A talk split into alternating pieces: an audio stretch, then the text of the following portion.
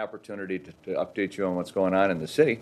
Uh, and I, I use these opportunities also not just to update uh, what's happening uh, in regards to coronavirus, uh, COVID 19, but also to uh, bring in guests. Uh, we had yesterday, of course, Dr. George Morris from CentraCare, he, who is the physician incident commander for St. Cloud Hospital as it relates to COVID 19 coronavirus, and gave a great update. all of the updates that I have daily also are archived on our city's website. They're streaming live and then archived uh, day to day. You can go all the way back uh, uh, when we did the first one on March 13th, which seems like a very long time ago, uh, but, uh, a lot of things happen very rapidly. all that information is on our website too, information of direct links to the CDC, the Minnesota Department of Health, and other, our EOC, Emergency Operations Center with the city, Stearns County, Benton, and, and Sherburne, and all of the other links you need as I mentioned, uh, these day, days seems like seem like uh, weeks, uh, and weeks seem like months. Uh, and I know that everyone is experiencing that. I have to actually apologize for yesterday um, when we did when I did the update. Uh, I referred to it as Wednesday. It seemed like Wednesday from uh, Tuesday morning all the way into another day, but it was Tuesday, and today is Wednesday because I mentioned the flyover that I missed yesterday, but. I didn't miss it today, uh, thanks to uh, the Minnesota National Guard, uh, who did a flyover around uh, various, and they're doing this, I think, uh, uh, throughout the week, but they did it over St. Cloud VA, the Veterans Hospital, and over St. Cloud Hospital. had a couple of F-16s, had an opportunity. Hopefully, all of you did also if you got out, and a very impressive sight. they did it in honor of our healthcare workers, and in particularly today, which is National uh, Nurses Day. So uh, it's a wonderful uh, tribute uh, to the folks on the front line, our healthcare folks, and uh, what better way uh, to ha- pay tribute that those we honor, those in our military and those pilots that flew over in honor of our healthcare workers, the first responders today. and it is Wednesday, so it's today um, at 5 o'clock that um, I know I'll be out uh, singing God Bless America. I'm going to do a little different. I normally go out on my front steps and sing God Bless America. Uh, I think uh, I'm going to be out and walking, and as I'm walking down by the Mississippi River, I'll just be walking next to the St. Cloud Hospital and sing it right there uh, directly to the people who I sing it for, uh, honoring all of those folks that are on the front line in particular particularly today when it's National Nurses Day, our healthcare uh, folks, so at 5 o'clock tonight. Um, thank you uh, for what you're doing. Uh, you are truly uh, our heroes uh, in this, and all the folks that are, are doing uh, what they can to help us all and keep us all safe. So, thank you. this is also an opportunity when I do these to bring some other folks in. And Lisa Volbrick, who is our Public Utilities Director, um, she is actually I've got her actually uh, on online. Uh, she's got a, a, presentation she's going to do, uh, and this is uh, Drinking Water Week. Uh, this is one of the aspects, and the presentation you'll see, you'll see the importance of uh, of um, our not only our water, and this is one of the most important aspects, our, our water supply. Um, we take great care. It doesn't it doesn't matter whether this is pre COVID nineteen or at all times. Lisa and her team do a tremendous job uh, when it comes to our public utilities. Our water, uh, award winning for that matter, um, uh, several times has won the best tasting water in Minnesota. Uh, and they keep it uh, not only that, but they keep it safe.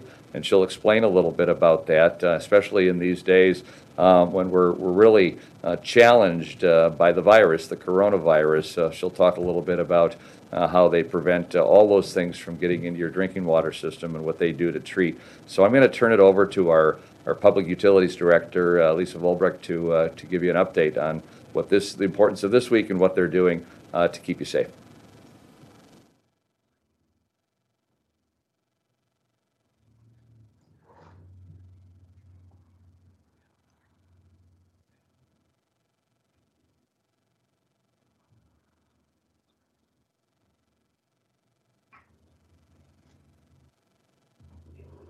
Thank you, Mayor there is a small delay between your presentation and mine, so I will try to coordinate that. Um, as the mayor said, this week is National Drinking Water Week. We're excited to be on the program and invited on to discuss and go through a few of the fun, uh, fun things that we have planned for the week, and then celebrate with our community. Um, this week, from a national standpoint, um, for Drinking Water Week, the theme nationally is there when you need it. And we really like to, to be pretty proud of that, where when you do turn on your tap, there is water flowing. So this year's theme again, there when you need it. And again, thank you for the opportunity. Um, my next slide, I want to talk a little bit about the St. Cloud Water Utility is actually known uh, nationwide. We are definitely, the city of St. Cloud is definitely a river city with our drinking water utility. We have a number of parks along the river.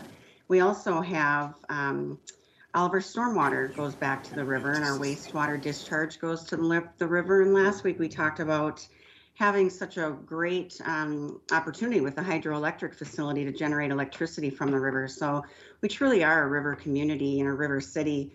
The national claim to fame, of course, is that when you think about the Mississippi being the fourth largest river system in the world, and we have the honor of being the first community on the river to take water and make it into drinking water. So, very neat claim to fame. Uh, one of the things we did this year to kick off National Drinking Water Week was to make sure our water quality report was available.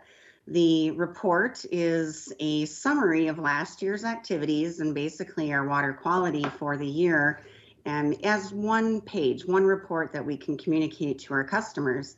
The report is available in paper or on the city's website at any time. Um, the other thing that we put also is that it is translatable. So if there are other languages that are requested, we just need to know and we'll go ahead and take care of that. We have a ton of information and a ton of data to share. So at any time, if a customer would like additional information, all they have to do really is reach out to us. Uh, one example I'll give is we have a number of industries that are large users and basically we send them a monthly report because it's dependent on their their production, you know, say like a, a beer dis- beer bottler or pot bottler, uh, they they need to know that information. So at any time, if a resident would like additional information, please reach out to us. One of the things that we're highlighting this week for Drinking Water Week is also water quality when it comes to our vacant businesses. A lot of businesses have been closed for extended periods of time.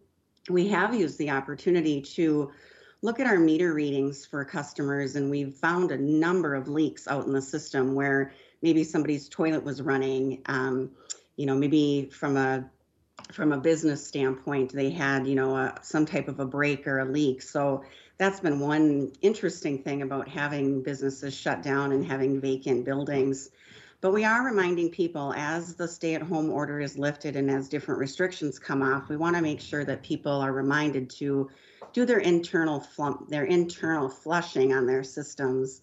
Um, the city's responsible, and we do take good pride in our water. And the tricky part is when it's been sitting stagnant in internal buildings, especially larger buildings like the mall or like a large office complex. That water can get pretty stagnant. So you do want to turn over your business either on a regular basis or if you're going to do a full reopening, make sure to run the water for, for a while to clear that out.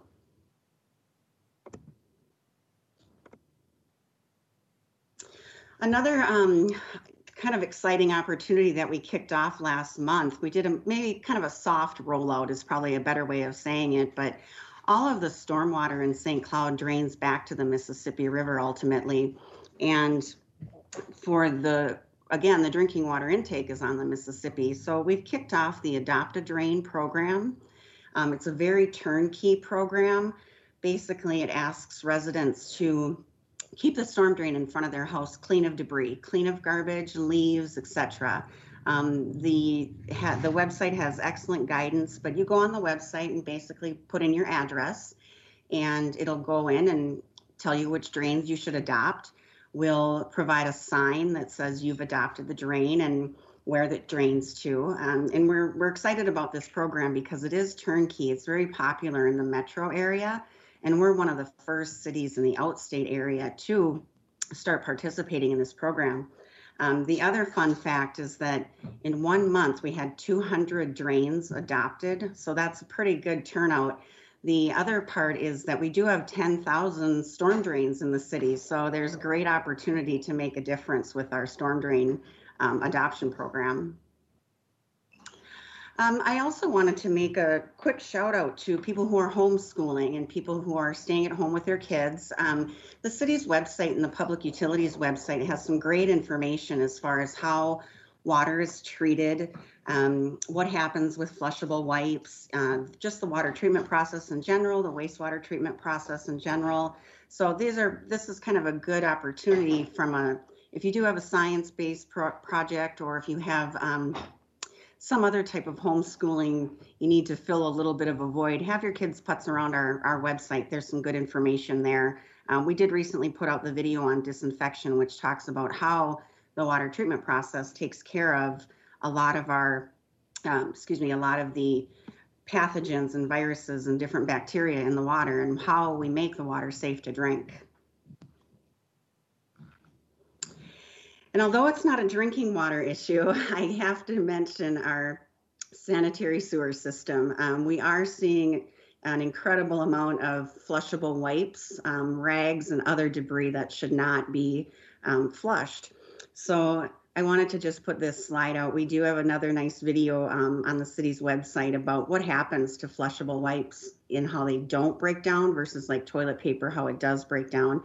Um, we've been reaching, excuse me, reaching out to a lot of residents as far as um, flushable wipes, but we've also been reaching out to our commercial in our um, restaurants as a lot of those um, facilities, they have their kitchens open, but their dining rooms are not open.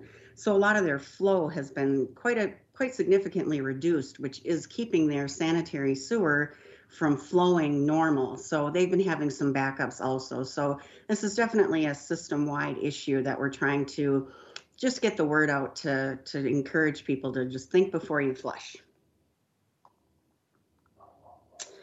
And with that, that's the end of the presentation. Again, I want to thank the mayor for giving us this opportunity to talk about Drinking Water Week and celebrate with the community and ensure, ensure that um, we're providing a great product, a safe product, and kind of thank all of the, the city staff for the essential services that we provide. So with that, I'll turn it back over to you, Mayor. Thank you, Lisa. I appreciate uh, you coming on and uh, explaining that, and uh, and thanks for you, uh, what you do and your team, uh, keeping all of our, uh, our, our water flowing and keeping that fresh. And it's important, I think, to for the public to understand when it comes to the city services, um, regardless of what happens, um, you know, whether it's the the COVID nineteen. whether it's the results of the financial challenges that our city and every city has based on the uh, the economic uh, revenue shortfall that uh, we have, and of course, we learned yesterday the state has also significant. we prioritize. So, when it comes to public safety and it comes to infrastructure, and part of that infrastructure, of course, is our water. Uh, water and sewer. Um, those are our priority budget items, and uh, we're uh, we're making sure that there will be no disruption in that um, during this process as we move forward. we're redirecting the resources we have so that public safety and infrastructure continue to, to operate and the water continues to flow. Um, so I appreciate that. I, I wanted to, um, as we do on these uh, updates, and I am often asked just on the the, the uh, number uh, numbers you heard earlier. If you listen to the um, uh, Commissioner Jan Malcolm of the Minnesota Department of Health um, uh, give those numbers, I'll just uh, reiterate statewide what those are: 8,579 positive have tested positive. Uh, unfortunately, uh, 485 deaths in Minnesota. Uh, 5,000, however, though, the good news 5,005 have recovered, no longer require a quarantine or isolation. Um, in our local area here, the three counties that uh, St. Cloud uh, resides in 59 in Benton, uh, 80 in Sherburne, and 975 in Stearns. And so, um, you know, we continue to uh, to monitor that. We continue to work together with the Emergency Operations Center, which is St. Cloud and the Stearns County, uh, and also uh, uh with our Joint Powers Agreement with Benton and Sherburne, and our partners CentraCare and our other partners uh, working uh, together and also coordinating, especially as we see the numbers rise. Of course, we expected when the testing would increase that those numbers would increase also. our concern is continues to be uh, what our capacity is in our healthcare system, and that's the whole aspect of what what you do uh, in following those guidelines at the federal and the state level, to flatten that curve and to, so that we have the capacity at the hospital um, in both COVID-19 beds and uh, ICU. And, and uh, we continue to monitor and we continue to, to make sure that we do uh, have that capacity, but also the ability to turn around and increase that capacity uh, when and if that is needed uh, in a 24-hour period or a 72-hour period. Um, So uh, I wanted to, uh, it's a beautiful day today too. I know a lot of folks are out and uh, we encourage that. Uh, if you get out for a walk or for a run or for a bike ride, um, you know, use, use the socially distancing guidelines, uh, but get out. It's so important for your mental health and your physical health uh, to do that. Remind folks that next Tuesday I will have uh, my State of the City. It'll be virtual, the first time. It'll be the 15th time I've had that opportunity to talk about uh, the state of our city, the city, city of St. Cloud, and where we've been, where we're at, and, and uh, some of the uh, items going into the future. That's 12:30. I'm streaming on our website on channel 181. I know it'll also be um, uh, broadcast live on WJON and KNSI and, and on Facebook. Uh, so an opportunity to to talk next week. Of course, I'll be here tomorrow at the daily update at 3:10. Uh, stay well, stay healthy, and God bless you.